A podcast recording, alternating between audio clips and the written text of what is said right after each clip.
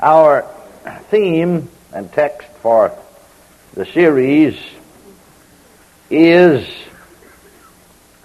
found in Luke's Gospel, the 11th chapter, the first verse, just these words out of that verse. Lord, teach us to pray. Now, how is God going to teach us to pray? Through His Word. All we need to know on the subject of prayer is found in His Word. If we needed to know more, He would have told us more. In the day services, we're talking about the prayer of intercession or intercessory prayer. Well, let's read to see what God's Word has to say along that line. Turn with me first to the book of Isaiah, the 66th chapter, and then follow me real quickly, because we're going to uh, Hebrews, the 12th chapter. Then I think you'll be able to find the other scriptures real easy because they'll be in the New Testament. We're going to Romans, the 8th chapter, 1 Corinthians, the 14th chapter, and Galatians, the 4th chapter. But first of all, Isaiah 66th chapter and the 8th verse. Who has heard such a thing? Who has seen such things?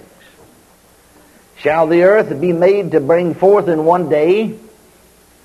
Or shall a nation be born at once? For as soon as Zion travailed, she brought forth her children. Now you'll find that oftentimes scriptures in the Old Testament, prophecies, have a twofold meaning. There is first the natural meaning, and then there is the spiritual meaning. And this verse does talk about Israel as a nation being born at once, so to speak, in these last days. That happened, you know, back in the 40s, and Israel is a nation now. But when he talked about Zion, he's not necessarily talking about Israel. Let's see what he is talking about. Turn to Hebrews, the 12th chapter. And let's start reading for the, with the 18th verse of the 12th chapter of the book of Hebrews. Hebrews chapter 12, verse 18. We shall read several verses. For ye, are not come unto the mount that might be touched, and that burn with fire, nor unto blackness and darkness and tempest, and the sound of a trumpet, and the voice of words, which voice they that heard entreated that the word should not be spoken to them any more, for they could not endure that which was commanded. And if so much as a beast touch the mountain, it shall be stoned, or thrust through with a dart. And so terrible was the sight that Moses said, I exceedingly fear and quake. Now this is Moses, of course, on Mount Sinai when he received the tables of the law and so on and so forth. But, and so he said, we as New Testament Christians are not coming to that mount. All right, let's read the 22nd verse. But ye are come unto Mount Zion, unto the city of the living God, the heavenly Jerusalem, and to an innumerable company of angels, to the general assembly and church of the firstborn. See, Jesus was the first, as I said yesterday, first person that's ever born again. Because he died spiritually, separated from God, that is. He's the firstborn, and we're all born also of God. Now, which are written in heaven, and to God the judge of all, and to the spirits of just men made perfect. You see, God didn't make any imperfect new creatures. Our spirits. The inward man is the man that's become a new man in Christ. 2 Corinthians 5.17, Therefore, if any man be in Christ, he is a new creature. Old things have passed away. Behold, all things have become new. He didn't make any imperfect new creatures. Our imperfection is not on the inside. Our imperfections have to do with the outward man. Amen. Or in the soul realm. See, that's not your spirit. It's your spirit that's made perfect. Or in the soul realm. In our intellects, our emotional being. But we need to present our bodies to God, get our minds renewed with the Word of God. Hallelujah.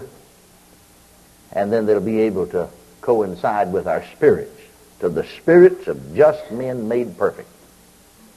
Now, in case you don't know it, I'll reiterate this thought. The students know it because we made mention of that. But you see, the same Greek word, I think the same Greek word that's translated righteous is translated just. Same word. Same word. So when he said just men, he, he, said righteous men. And you see, you're made righteous not because of who you are, what you've done, but because you got on the robe of righteousness of Jesus. Hallelujah.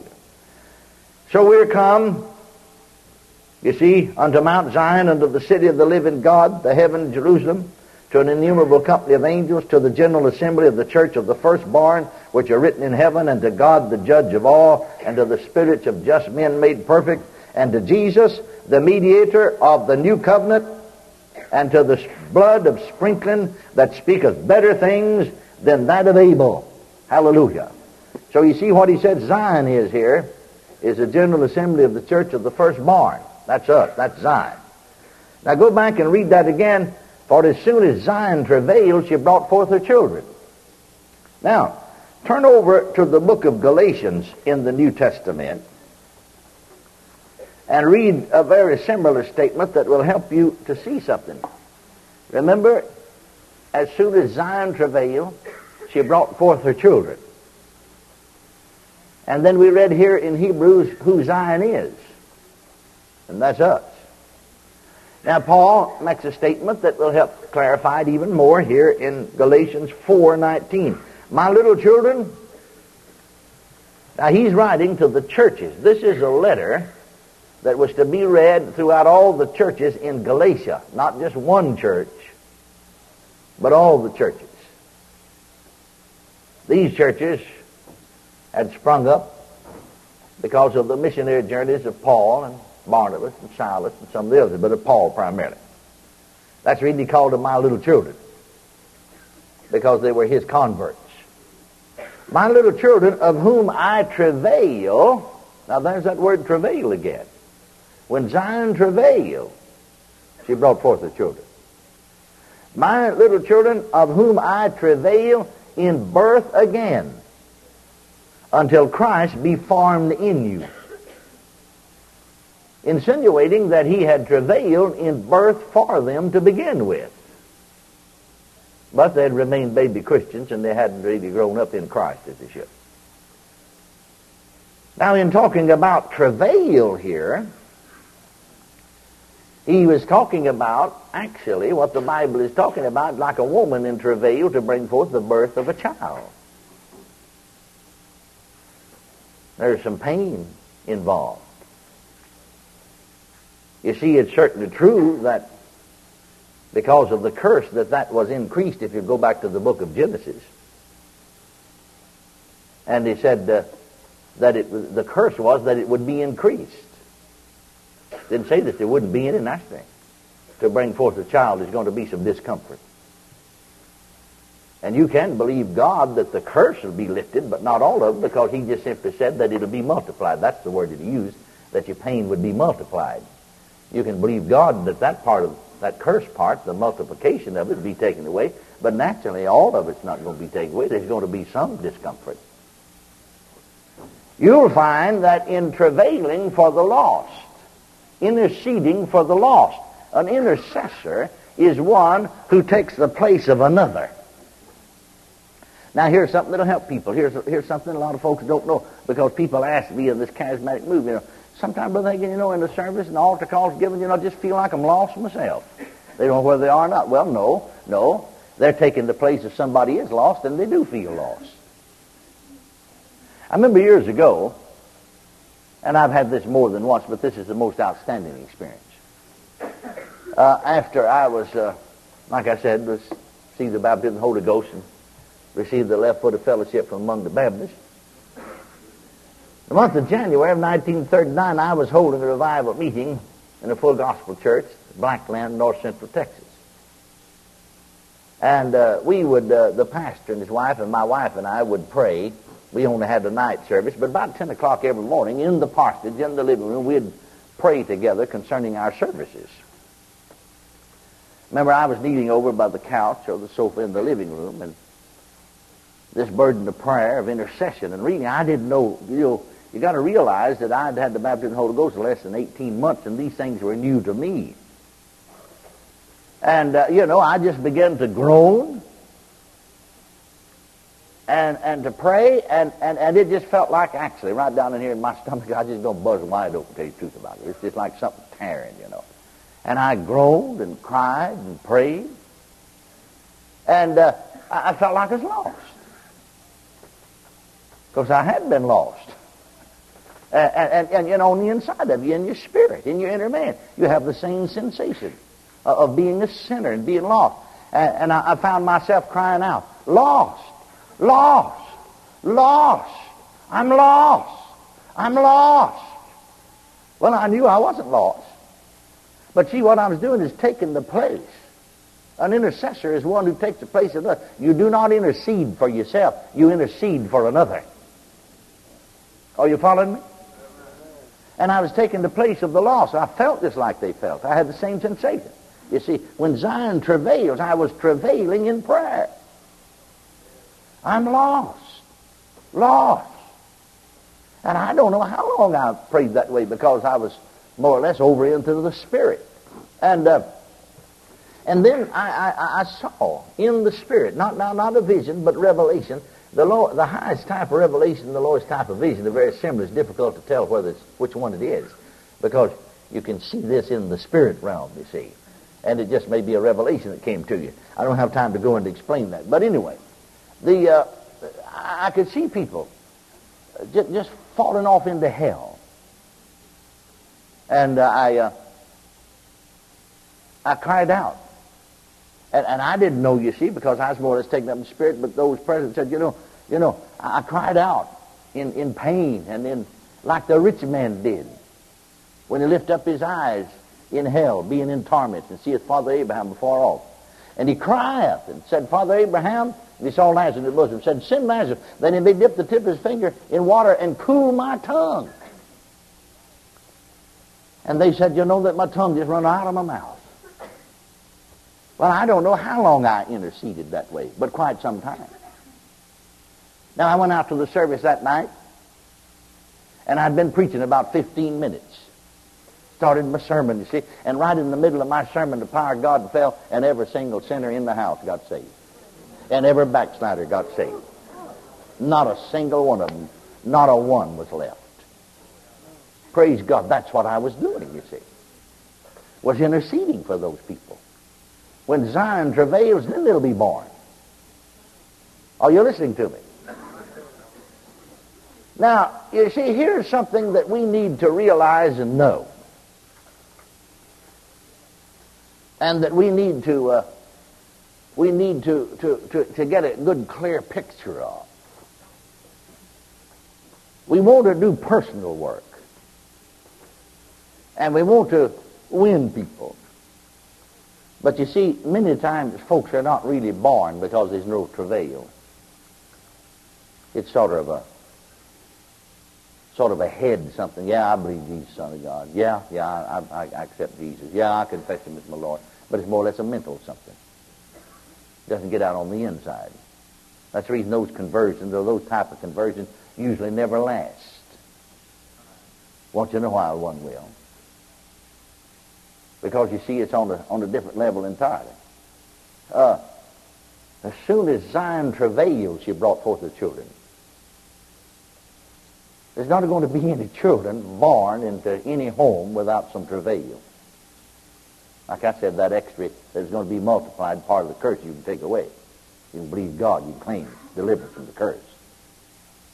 And there's not going to be any, any children born into the family of God without spiritual travail. Jesus said, No man cometh unto, my, unto me except my Father draw him. We're going to have to have the conviction of the Spirit of God. Are you following me? The conviction of God's Spirit. A lot of times in doing personal work, a lot of times it's just simply on a, on a human level. There's no conviction. It takes the Spirit of God and the Word of God to bring conviction. Are, are you following me now? Smith Wigglesworth said, now he wasn't a preacher at this time. In fact, never even thought that he'd ever be a preacher. Didn't have the baptism of the Holy Ghost. But he was born again. This is before he even married. He was just a, a plumber's assistant. Finally became a plumber himself. But he said, I made a covenant with the Lord the first of the year that I'd lead at least one soul to the Lord every, every day. But now you see, he didn't just go out on the street promiscuously talking to people. He said, for instance, I'd go because the streets were full of people, just, you know. And I'd take my lunch time. Instead of eating lunch, I'd stand on the street and say, now, Lord, you lead me to somebody. See, you got to get the Spirit of God in it. You got to have both of them, you see, not just a mental something, you see. Or, and so he said, uh, this particular day I said to the Lord, Lord, lead me to the soul that's the nearest to eternity. Well, he said, I stood there. I didn't have any leading to talk to anybody. See, he didn't just talk to somebody in mass. I didn't have any leading to talk to anybody. My lunch period's over. I ought to be back to work. I'm going to have to work overtime now to make up for that. See? So I said, Lord, hurry up. You know, you know I've got to get back to work, you know, and I'll have to work 30 minutes overtime now to make up this extra time. Still no, no leading. No leading. Now you see, he's not spirit filled, but he's born of the Spirit. And he knows the Spirit of God, and the Spirit of God leads us. Hallelujah. So he said, and I said, Lord, hurry up. The longer I'm off here, the more I'm going to have to work. I'll have to work later, you see. And hurry up and lead me to somebody now.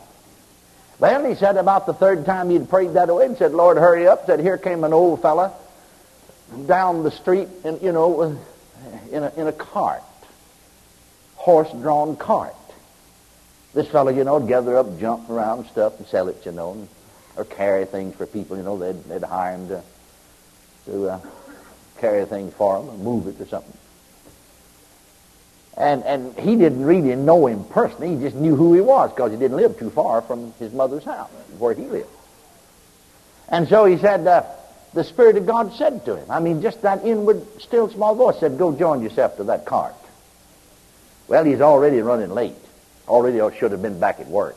So he said, I just ran, hopped up on that cart, and just didn't wait, just started preaching to that fellow immediately, you know and said he seemed to be just as hard as nails. Said, oh, you've, you've got the wrong person this time, buddy. I'm not interested in those things. I don't believe that stuff. No. No, he said, I didn't get the wrong person. God has never led me wrong any time. And started in again, preaching to him. Fellow said again to him, no, you're just barking up the wrong tree. I'm putting it in our words, you know. You're barking up the wrong tree just seem to be hard as nails. I'm not concerned. I'm not interested in that stuff. I don't believe it. You just got the wrong one this time. No, he said, I didn't get the wrong one. God led me to you. And I started in preaching to him again. And he said, about that time I saw a tear or two come in his eye. Directly the fellow started crying. A conviction came, you see. And he said, I prayed with him going down the street in that cart, and the old man got saved. Hallelujah. And I jumped off the cart and went back to work. Had to work, you know, about 45 minutes later that day, overtime to make up for this time he's late coming in. Now, he said, two days later, I came in from work in the afternoon. This time he wasn't late, you know. And I noticed down the street all some cars and carts and horses because they had a lot of horses and carts and then as well as some cars. And I noticed all these people, you see. And as I went in, I said to my mother, "What, what is?" And she's just a young man those days. What, what, what, what's all the commotion? Well, I said, "Didn't you hear?" I said, "No, I didn't hear anything." Well, I said, "Mr. So and So died last night." That was this old gentleman that he had led to the Lord just the day before. Well, that's what he had prayed. Lord, lead me to the one that's the nearest to eternity. Hallelujah to God. So you see, we've got to have the Spirit of God in this thing. It isn't just a program that we set up. Naturally, we can learn to use the Word of God skillfully, and we should, and do a better job. But it isn't just a program that we set up. It's being led of the Spirit. We've got to get the Spirit of God into the thing. I remember I was preaching one time in a certain church, and, and I was teaching some along this line. Now, both the pastor and his wife were both ordained ministers of the gospel. And so uh, the two of them said to me, said, Brother Hagin, you'd be interested in this. We got all stirred up here, you know, going to do some visitation, and that's fine, all right, but said, we would meet here at the church, primarily the ladies, because most of the men are working, you see. And they had a lovely prayer room. I never seen any more beautiful prayer room in my life. Lovely carpet, you know, and just a lovely place to large. And, and we ladies would all have a little word of prayer, you know, just, just sort of a, just a little word of prayer, you know. and Maybe read a scripture. And we'd go out by twos to knock on doors. And we just did that for about three or four weeks. And, and we got two people to come to church and never got anybody saved. And the pastor's wife, was also an ordained minister, said, I said to him, I believe we're trying to do this too much just in the energy of the flesh without the direction of the Spirit. And I think that's where the problem is. See, you can work yourself to death and not have any results. And she said, I think what we need to do is to come here and not just have a little word of prayer, but we need to get on our knees and pray and intercede and pray in the Spirit until we get some kind of a leading from God. And let God lead us to what He knows people who need help. He knows people who would be interested. They just happen to knock on the doors where people weren't interested. And so she said, I remember one of the, oh, we had many marvelous experiences. But I remember, she said, one experience that I had while I was praying, I had a vision. And, and I saw a, a, a house, an old house, you know, that wasn't just a big old mansion, I guess, at one time. But now then it had been divided into four apartments, two apartments upstairs, two apartments downstairs. And I, I saw the, on the street corner in this vision, I saw it came right before me while I was praying in tongues, and I saw it said, you know, such and such a street, Third Street, I believe. And then I saw the house, I saw the number on it, you know, it gave the, and, and, and I knew it was this apartment upstairs, you see. 4B, I think. And so she said, I got up from this place of prayer then, and I said to my husband, you see, uh, is there such a street in town as this? I just called it 30. You know, he said, well, I don't know. This was a large city of two or three hundred thousand people, or four or five hundred thousand. I, I don't know whether there's you know, you don't know all the streets in the town of that city of that size. And so he looked at a map. And he found, yeah, he said right here, yeah, yeah. Well, she said, I saw the street corner, and, and this street's this name, and that street's that name, and he found it for said, yeah, it's right here. It's right here. Well, she said, I've got to go. And so she took the lady that was going with her, and they went there. And she said, just as I drove up, never been that part of the city before. But I saw this apartment house, and I said, that's it right yonder. That's what I saw in my vision. And they went upstairs to this apartment 4B and knocked on the door, and there's a lady's voice inside that said, come in. And so this pastor's wife, who was also a minister herself, and the lady, opened the door. It was unlocked, you see, but just shut, and stepped inside. And there was a woman lying right there in this very front room over in a little bed in the corner. And when she saw them, she just started to shout, just shouting, just a shouting. She was sick. She was bedfast, actually. Couldn't get up to open the door. And they got her quieting down and said, what are you shouting about? Well, she said, I had a vision yesterday, and I saw you coming in, lay hands on me, and I was healed. Boy, that sounds like Acts of the Apostles, doesn't it? And that woman laid hands on her and she was healed and she is in the services next Sunday, you see. Well, you see, you've got to get the spirit in it. You, you, you can't leave the supernatural out of it. Are you listening to me? And that's the same way in, in, in new births. You can't leave the supernatural out of it. As soon as Zion travailed, she brought forth her children. Zion's a church. We read about it here. Paul said, My little children, of whom I travail didn't he? In prayer So it's travailing in prayer again. So he had already done it once for him to be saved, evidently. I travail in prayer again that Christ may be formed in you. That in your spirit, you see, your spirit will become like Christ. Well, the potential was there, but grow in maturity, you see, of Christ would be a, probably another, better way to say it. But you see, that's a intercession and travail is a almost lost art of prayer. Yet the Word of God tells us so clearly and so plainly. Here it is. Now, turn back again. We were there yesterday. Let's go back again to Romans, the eighth chapter. And at the same time, open your Bibles to 1 Corinthians, the 14th chapter. 8th chapter, Romans, 26th verse. Likewise, the Spirit also helpeth our infirmities, for we know not what we should pray for as we ought. In other words, for short, that verse just simply said, also the Spirit helpeth us, helpeth us in our prayer. Helps us to pray. Let me reemphasize another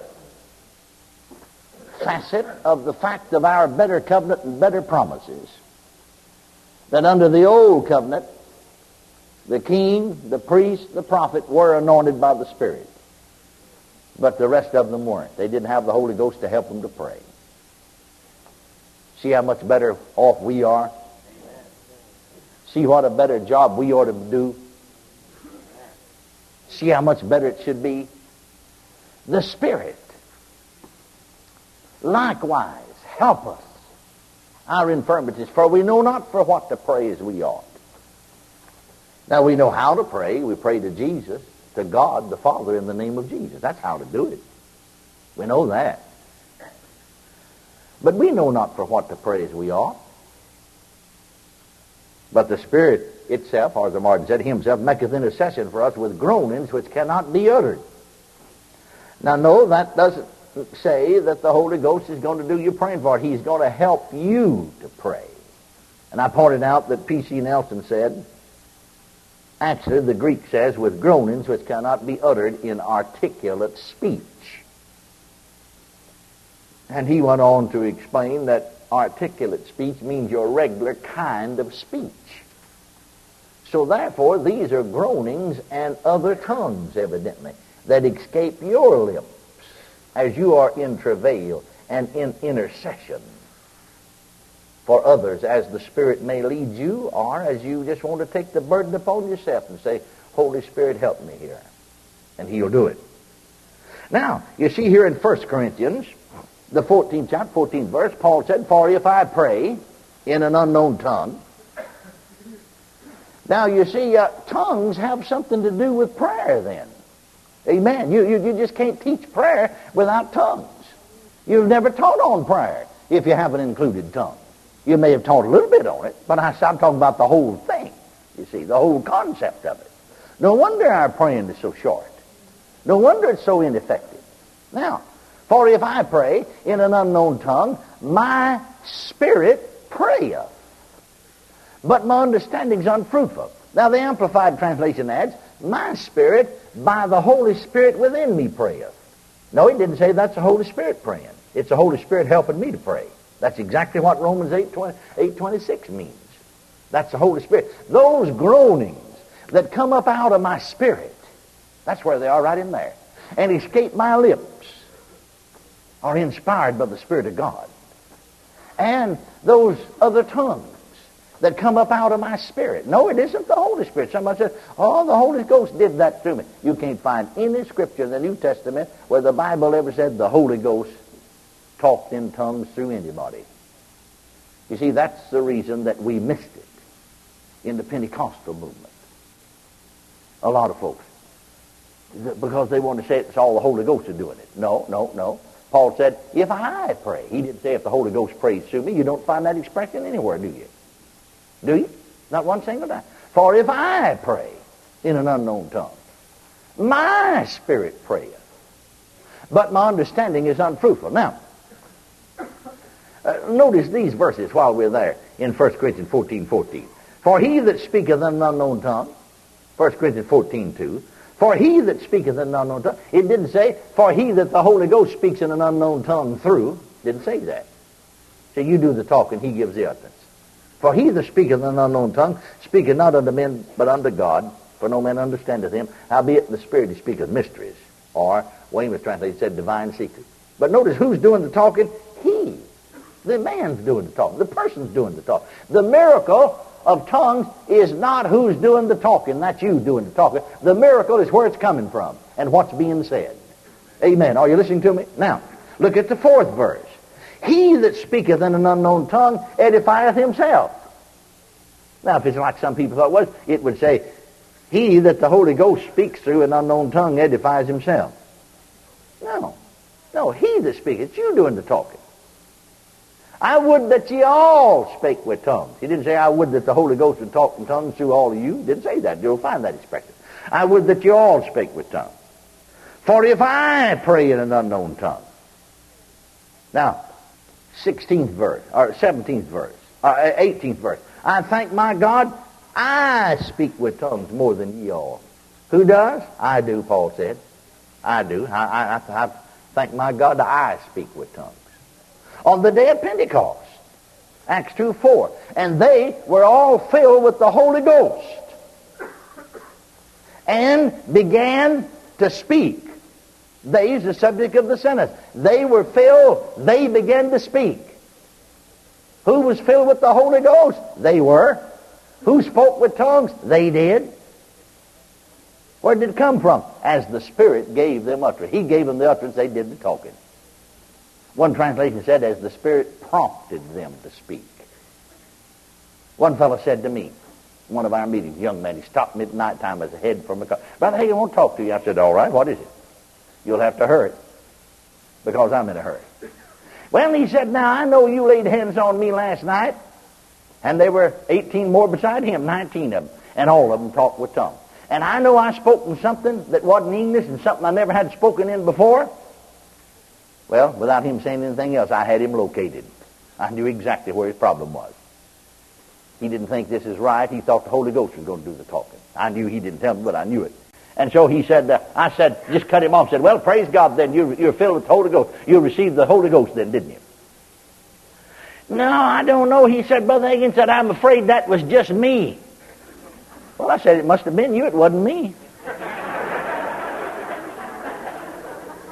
Yeah, but he said, I'm afraid that was just me. I said, it must have been you. It wasn't your brother, was it?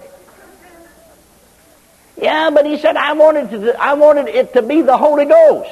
Oh, I said, you wanted the Holy Ghost to get the Holy Ghost. no, he said, I wanted the Holy Ghost to talk in tongues. I said, he don't talk in tongues. He looked at me in amazement. I said, no, Holy Ghost don't talk in tongues. I said, the Holy Ghost gave you the utterance and you talk tongues. Acts 2 4 said they were all filled with the Holy Ghost and began to speak. They were filled and they began to speak. He said, Woo, I got it, Ena. Hallelujah. She soon as started what the Bible said and began to begin to believe what the Bible said. He felt fine. I mean, he's so happy he couldn't hardly keep him jumping up and down. Praise the Lord. Are you listening to me? So, so you see, uh, that, that needs to be clear. I want you to notice something else in reading a little further in this chapter. I want, I want to point out something else to you in this chapter of, uh, of, of 14, 14th chapter of 1 Corinthians. Now, the 27th verse. Now, this has to do with another area of tongues, but you see, tongues are all the same in essence, but they're different in purpose and use. Are you listening to me? So look at 27 verse. If any man, this is talking about ministering tongues in public assembly now. If any man speak in an unknown tongue. Now he didn't say if the Holy Ghost speaks through anybody in an unknown tongue. No, he said if any man speaks. You have to do the speaking. You, you, you don't necessarily always should. That's the reason we have so much misuse sometimes with tongues and interpretation. Just because you can you don't necessarily should do it. Oh, you're listening to me now. But that's not the subject, so I'll not get on that right now. I'll get on that with you students when I get into the gifts of the Spirit. But I want to make this one observation. If any man speak none unknown tongue, let it be by two or three. Two or three doesn't refer to message in tongue, refers to men or people, man or woman. Understand, man doesn't just mean male species in the Bible, it means a person.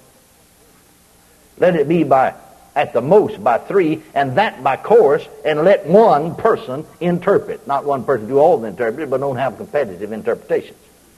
Now, but if there be no interpreter, let him keep silence in the church and let him speak to himself and God. That's this man or woman that's talking in tongues. Now, you wouldn't have to write to the Holy Ghost and give him instructions when to shut up and when to talk, would you? He'd know, wouldn't he? So that proves beyond all shadow of a doubt that it's the person that's doing it. And then somebody said, Well, I couldn't help that. The Holy Ghost made me do it. I just soon hear a donkey bray at midnight and a tin barn.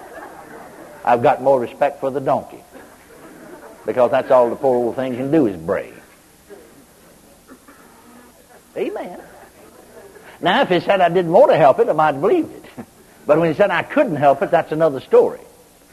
Because you could help. Because he said here, let him keep silence. That means he can. Or she can. Are you still out there? You going home? Well, you're thinking, I know some of your old gears, just rusty gears. You haven't used them in your head so long until they're rusty. and they're just a going, aren't they? That's good for you. That's good for you. Amen. Now, I just wanted to make, I don't want to get off on that, but I want to make this point. You see, if any man speak, it's man that does the speaking, you see. All right, let's go back to what Paul said here. For if I pray in an unknown tongue, my spirit prayeth, but my understanding's unfruitful. My spirit, by the Holy Spirit, within me prayeth. That is, when I pray in tongues or with tongues, my spirit is doing it. It's the Holy Spirit that's furnishing the inspiration and the utterance, helping me. Pray. Now, what is it then? I will pray with the Spirit, and I'll pray with the understanding also. What's he saying? I'll pray with tongues, and I'll pray with my understanding, my mind. See, he's talking about spirit praying and mental praying, isn't he? Isn't he? Isn't he? Mental praying is not always spirit praying. Amen. Praying with your understanding isn't necessarily your spirit praying. Now you can get your tongue hooked up to your spirit and pray out in English, but that becomes prophecy. That's still not mental praying or praying with your understanding even though you understand what you're saying. See, prophecy can be used in prayer. I pray that way. Some. Are you listening? Because you see, Tongues is inspired utterance in an unknown tongue. That is unknown to you. It may not be unknown to others. Prophecy is inspired utterance in a known tongue. Prophecy can be used in prayer. Some of the prayers of, of David, Moses, and others back in the book of Psalms are given by the Spirit of God. See? Not in tongues. Because didn't anybody talk in tongues back there? Are you listening? But by the Spirit of prophecy, or the gift of prophecy. Now, with interpretation, of course, is equivalent to prophecy. And so sometimes, as God wills, every prayer doesn't need to be interpreted. But God will allow you sometimes to interpret your prayer. But let Him do it, don't you do it. You get in trouble that way. Now, you see, he's talking about praying with your spirit, which is with tongues, and praying with your understanding, and he said, I'll pray both ways. Now you can understand why the church, you know, when I talk about the church, I'm talking about the church world as a whole. Understand what I mean by the expression. You can understand why the church, even full gospel churches sometimes, haven't done too much. Amen. Just like you can take a bicycle that's got two wheels, you see. Well, you try to get out here and ride it just with one wheel, you're going to have problems. Now, you might take one of those unicycles that's just supposed to have one wheel. You might eventually learn to ride that. But it's, I doubt it's very serious that you'd ever get to ride that bicycle or motorcycle with one wheel off of it. And I think what's happened is this, that the church, you see, if you'd use that illustration, because you see, here are the two wheels of prayer. Praying with understanding, praying with the Spirit, with tongues. Here's the two wheels that makes prayer go. And I think what happened, that we didn't have any front wheel. They, they thought that all died with the apostles. And so they put the bicycle or the motorcycle up on a stand, and they got the one wheel of, of praying with their understanding, and they've just been in the same spot for years. Never gone anywhere. They think they are, but they've never gone anywhere. Are you following me? How many of you see that? Well, if you didn't, don't give up on it. Don't throw it away. Keep thinking on it. No, we need both wheels are going. Glory to God. Can you see that? We need both wheels are going. We need to pray with our understanding, but we need this kind of praying also. Amen. Can you say amen? amen? What is it then? What is it then? Paul said, I will pray with my spirit. I'll pray with tongues. I will pray with the understanding. I'll sing with the Spirit. Oh, yeah, and your, your, your prayer life, you ought to be a singing in tongues. Every one of you ought to. Every single one of you ought to. And I'll sing with the understanding also. Sing both ways, praise God.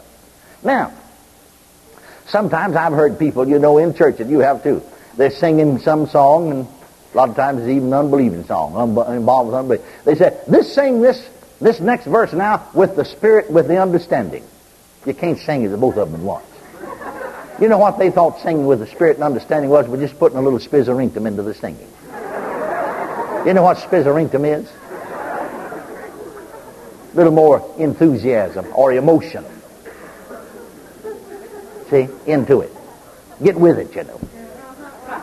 They thought that singing with the Spirit. No, no, a lot of times that's the flesh you sung with the Spirit, you'd all start singing in tongues. If you prayed with the Spirit, you'd all start praying in tongues. Are you listening to me now? See, so we take those verses, we have done it, some have, I never did, take those verses out of their setting and make them say something they didn't say. Now, I want you to see something here. That, uh, that, that we missed it. You see, there are times, don't misunderstand me, there are times that the Spirit of God is moving so strongly upon a person that it's difficult for them to control their tongue. Somebody asked me the other night, you know, I started to say something, I started to pray with somebody in the healing line, or lay hands on them, you see, and kept saying the same thing over and over again because I couldn't get my tongue because it was trying to say something in tongues. And I was trying to say something in English, you see. And sometimes the Spirit of God, it would move upon a person so strongly that it just pulled the note they're speaking with tongues. But I want you to notice that that is not necessarily the rule. Uh, you, you, see, as Baptist, I was filled with the Holy Ghost, spoke a tongue, came over among Pentecostal people way back in 1937, 38, 39. And they seemed to have this kind of an idea. You see, that you didn't speak, you know, you got filled with the Holy Ghost and spoke with tongues, then might not ever speak anymore. And that, uh, that if you did, you had to get into some, some kind of a state of ecstasy. And so sometimes we got in, God just moved on us and had mercy on us in spite of our ignorance. And we'd get into a state of ecstasy and talk in tongues, might never talk more. But I was studying in my study one day, and I saw something here from this verse. I said, now wait a minute. Paul said, for if I pray in an unknown tongue, my spirit prayeth, but my understanding is unfruitful. What is it then? I will pray with the Spirit. I will pray with the understanding. And I said to myself, I sat in the, my church study, pastor study in my church, see, at my desk. I said, now wait a minute.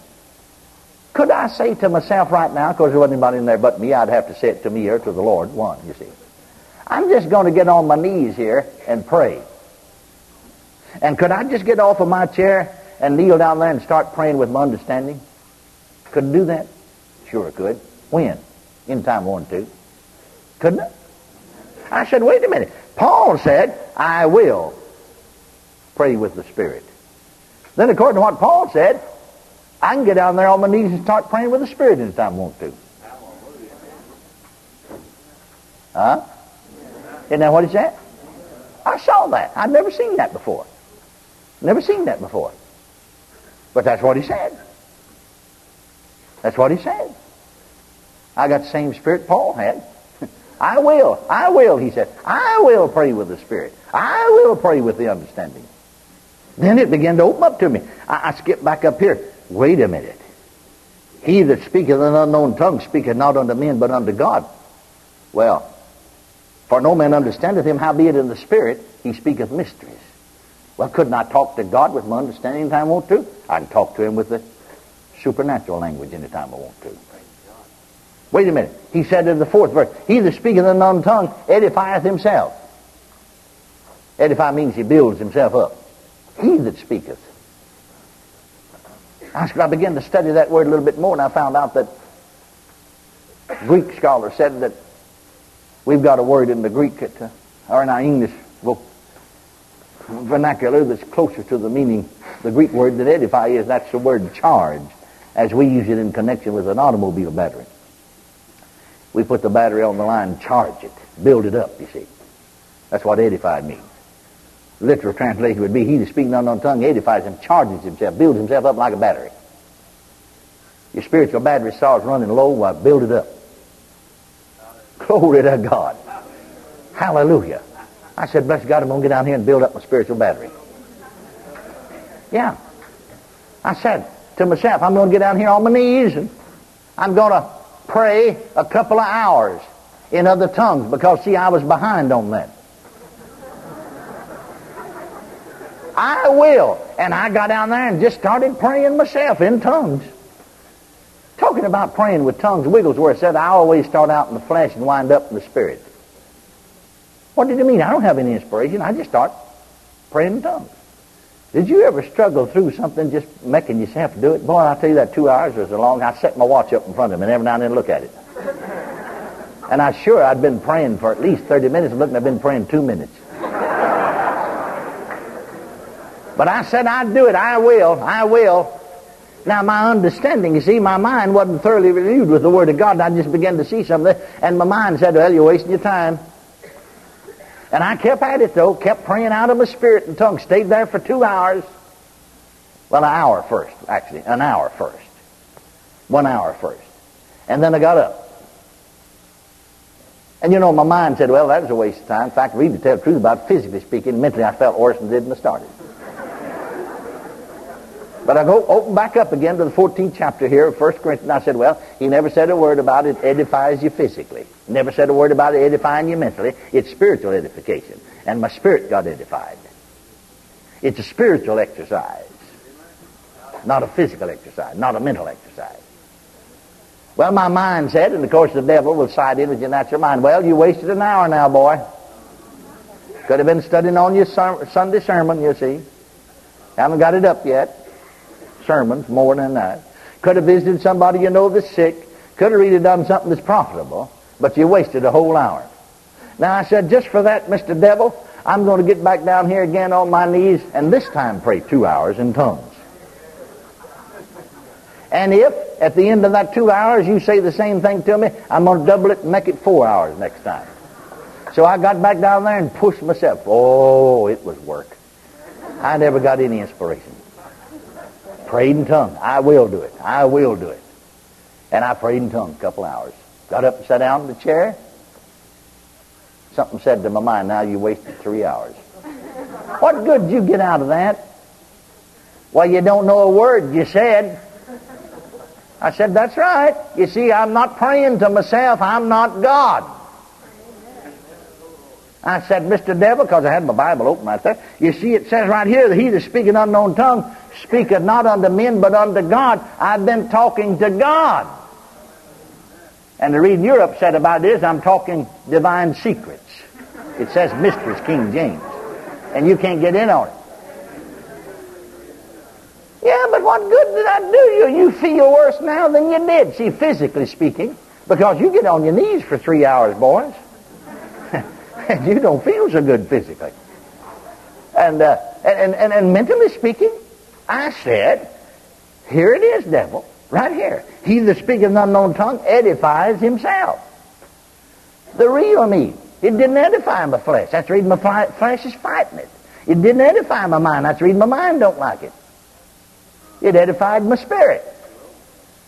I'm walking by faith. I believe what the Bible said. And I already told you that if you bothered me again, I'm going to get back down there and double it every time. So I'm going to get back down there and pray four hours this time in tongues. And if at the end of that time you, you say the same thing to him, I'm going to get back down there and pray eight hours in tongues. And at the end of the eight hours, if you bother me again, I'm going to get back down there and pray 16 hours. Just keep doubling it every time.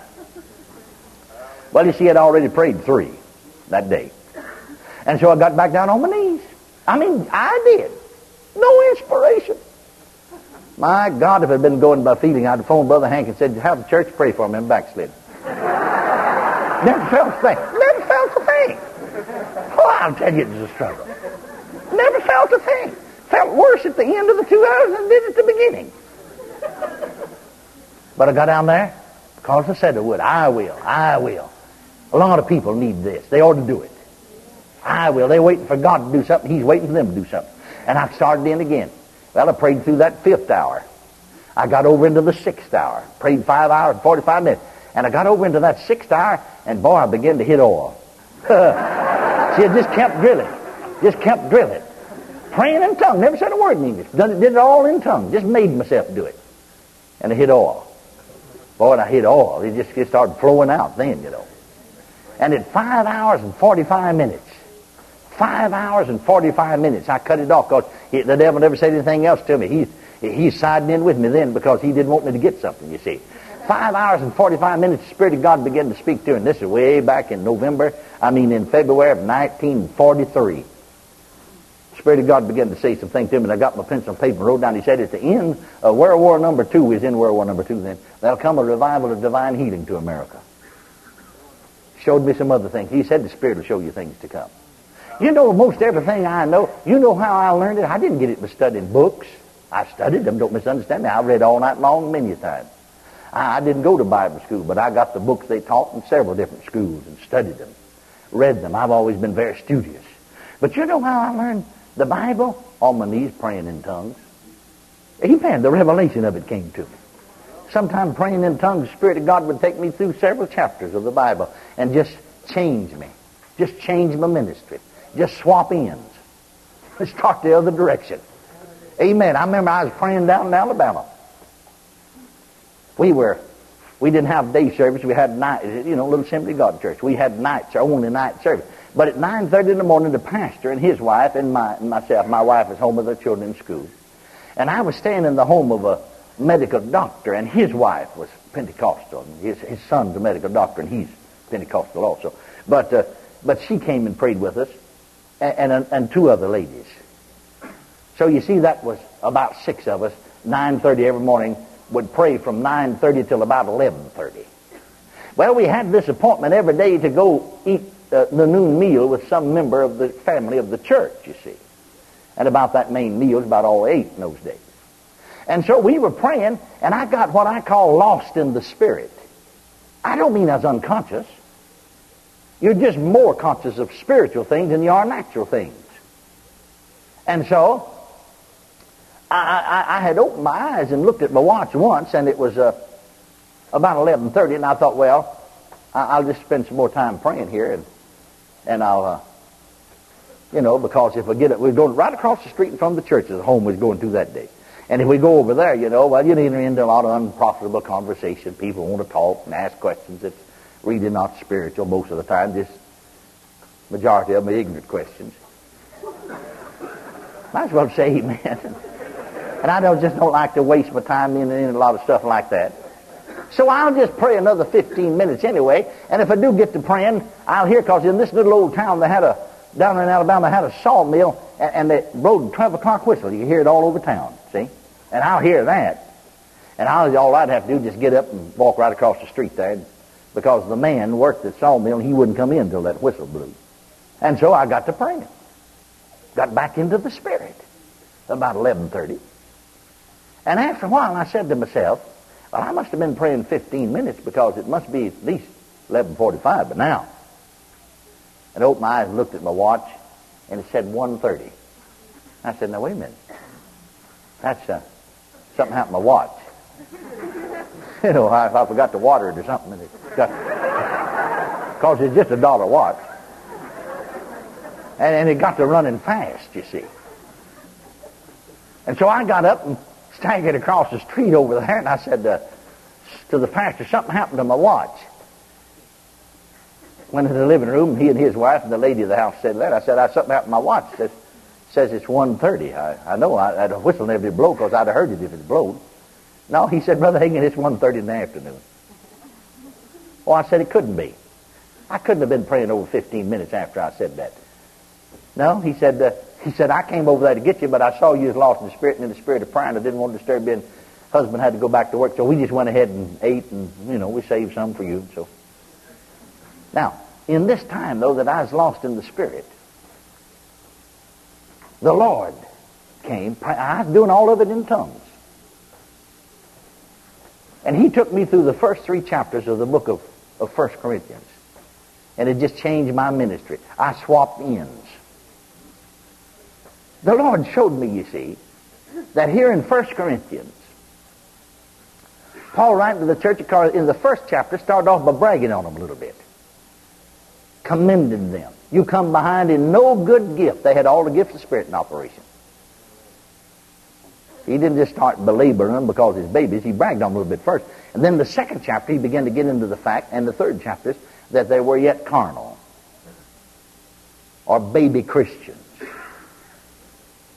You see. But then he concluded in the third chapter, not by berating them and beating them over the head because they are, and that's what I'd have done up till then. But he concluded the chapter in 1 Corinthians 3 about 20 by encouraging them and saying, all things are yours. Even you baby carnal Christians, all things are yours. It's all yours. Whether Cephas or whether Paul or whether Apollos. Amen. All, th- or whether Christ, all things are yours, and ye are Christ's, and Christ is God's. Now he said to me, if it had been you, I'd have done it then. If it had been you writing to that church at Corinth, you would have said, you bunch of backslidden buzzards ought to get right with God. Pray through.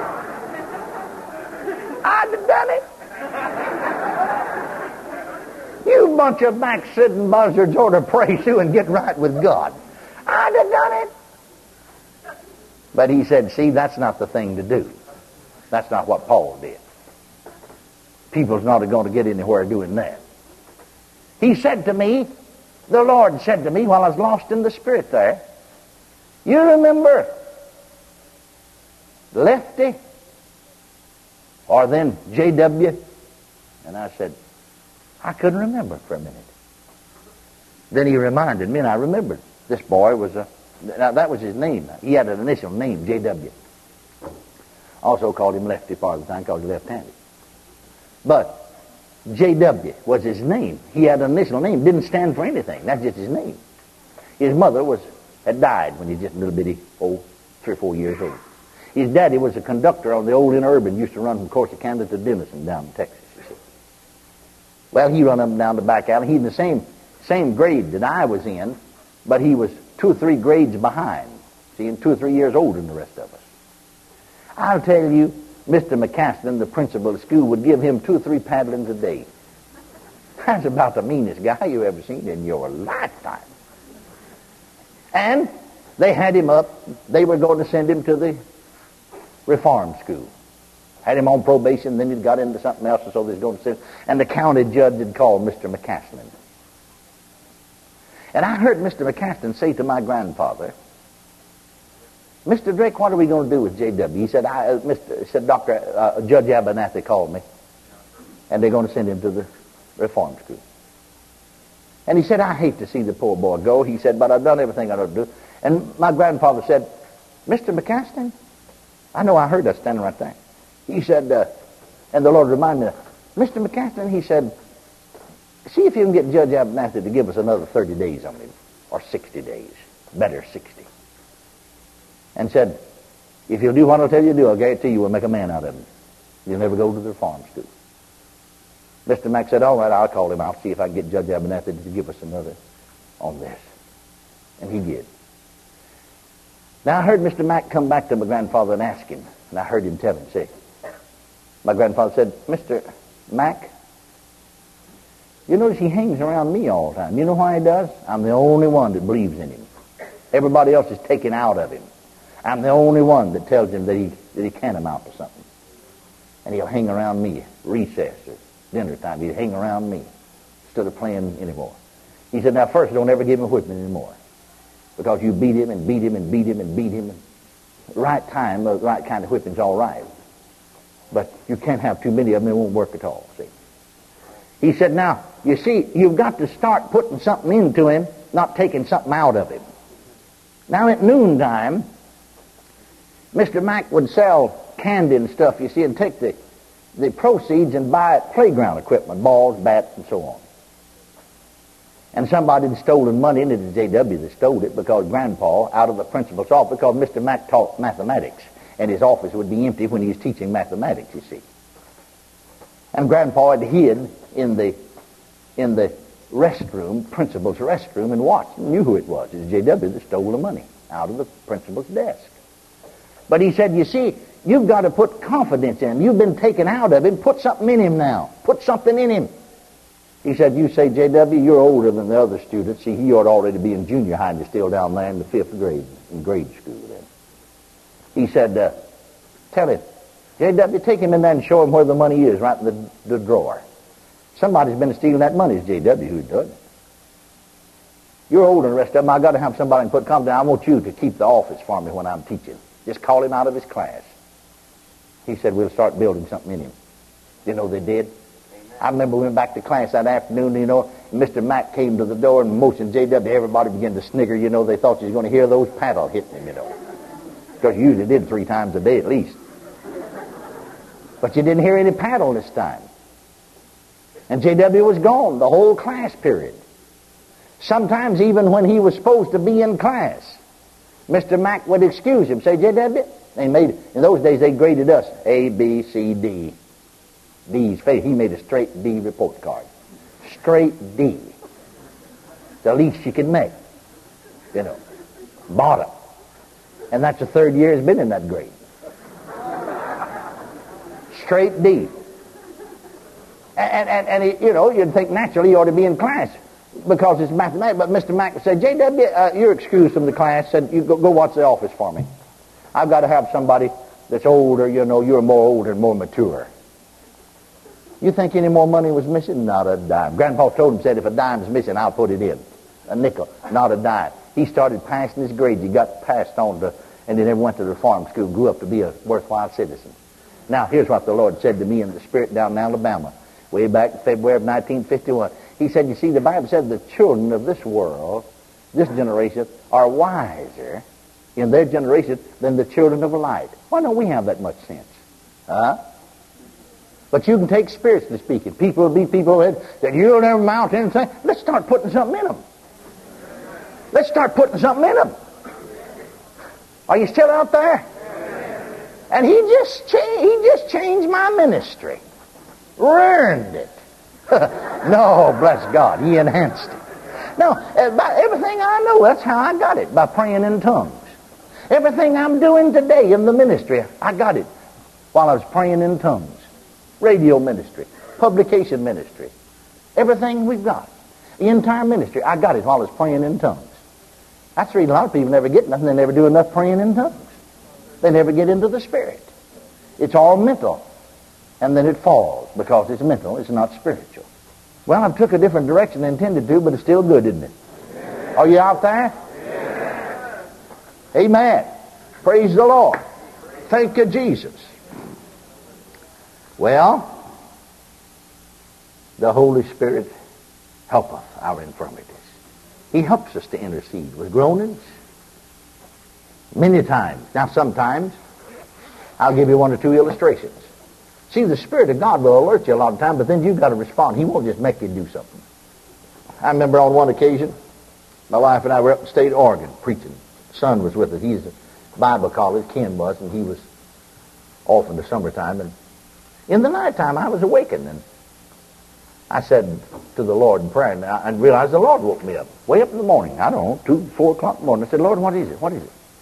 I realized something's wrong somewhere. If you pray enough, have enough experience in the Spirit, you can tell whether it's a spiritual need, a physical need, or what it is. I realized that somebody's physical life is in danger.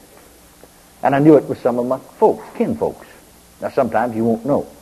And so I began, I said, Lord, I just said to the Holy Spirit, now I don't know for what to pray, I don't know what it is, but you know, now help me to pray. And I prayed that thing. Oh, my, I lay there and never disturbed my life, never awakened it. Prayed hour and a half in other tongues. Then I had a note of victory. I began to sing in tongues, laugh real quietly to myself in the Spirit.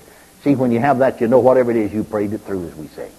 Well, two days later, we had a little travel trailer we traveled in, and they came from the travel uh, off, uh, trailer office. We were lying down there and said, "You got a long distance emergency call." So I run up to the office to answer this call. See, we was holding revival in Coos Bay, Oregon, in the first Foursquare Church, and so uh, Uh, it was my sister. Well, I couldn't make head or tail on what she's saying right at first because she's so incoherent, and so then she said, finally I got her, I said, oh, it quiet down so I can understand what you're saying. I can't understand what you're saying. Well, they called her from over here in Kansas. My oldest brother, Dub, had broken his back. And, and a lady called him said, they're taking my husband home today. And I've been seeing after him, but nobody see after him. He's in a cast all the way down. And the doctor just said, we don't know about it. And, and, and she just cried and said, uh, Ken, I, I want you to pray. And said, I, I, I, I, I'm going to try to go, but I don't know. Oh, I said, oh, Lita, just forget about it. You don't have to go. He'll be all right. I realized that's, I, see, I didn't know it till then. I just knew I was praying about somebody, but I realized that's it. I said, I've already got that thing prayed through. He's all right. Don't bother about it. Don't bother about it. He'll be all right. And he got up and walked out of there with a cast on back. And doctor told him he couldn't do it, but he did. He did. And him, him not even in a good spiritual condition, backslidden.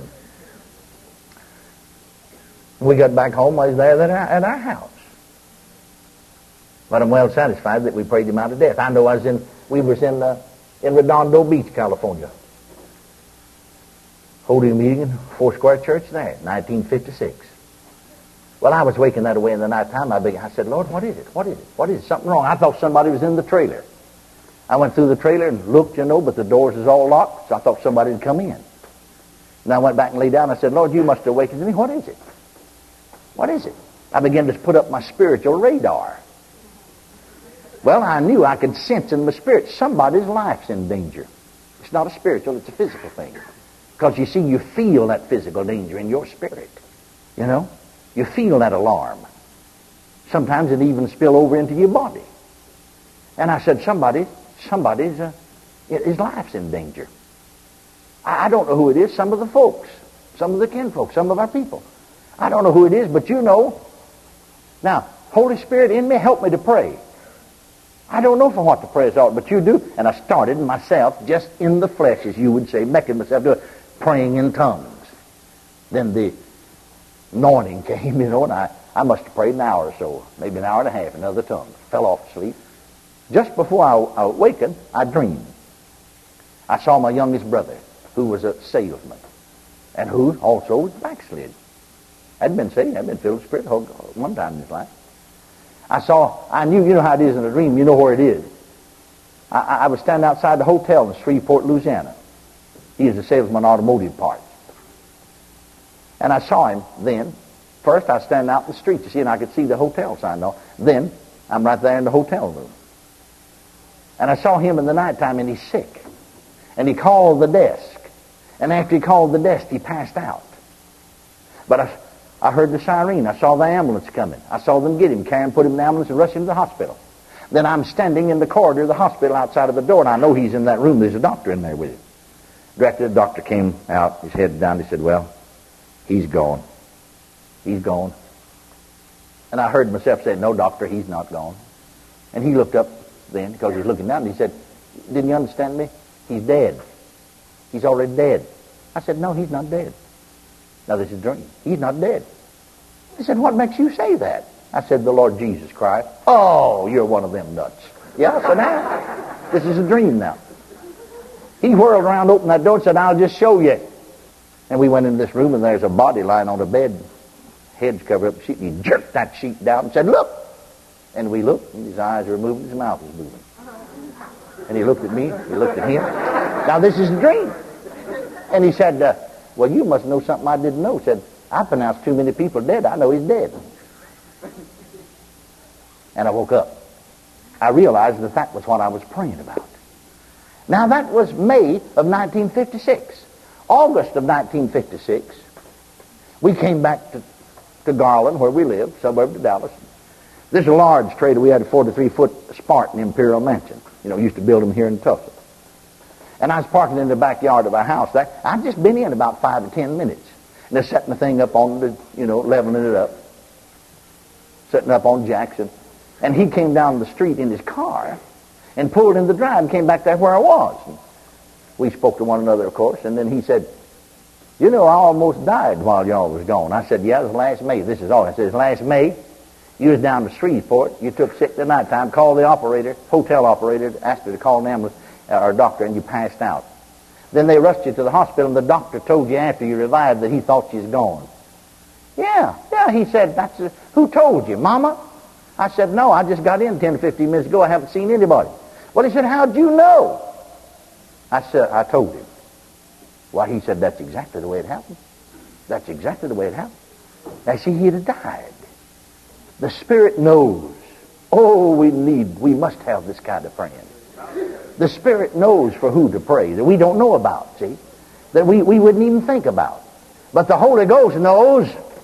I said the Holy Ghost knows. Praise God forevermore. Let's train ourselves to be sensitive to the Spirit of God. Hallelujah, that He'll help us. And then when, when things arise, if we don't know how to pray, well, just get on your knees and say now to the Holy Ghost. You can talk to Him. Don't pray to Him, but talk to Him. He's a person, a divine personality, and He's in you. I'm talking about the Spirit-filled people. Now, I don't know for what to pray, is out, but you do. You do. I know I was holding a meeting down there at Brother Hankins, West Columbia. First time I'd preach for him. I'd preached more than once. Assembly of God Church. Remember that first meeting down there, Don? And you know, that's the time when the Cuban crisis came. See? Well, Ken, you see, uh, was, was going into the service. In fact, he was down there at that time, but he was already in the service, really. And so was great concerned about that. And so as I, I said, you help me to pray. Remember kneeling right there on the platform. You, you help me, Spirit of God. And I began to pray in tongues. And I prayed that thing out for a few minutes in another tongue. And then the Spirit of God said, don't bother about it. It'll be over here just a day or two. Nothing will happen. Nothing will happen. Just, just forget about it. Everything will be all right. Praise God. And it was all right.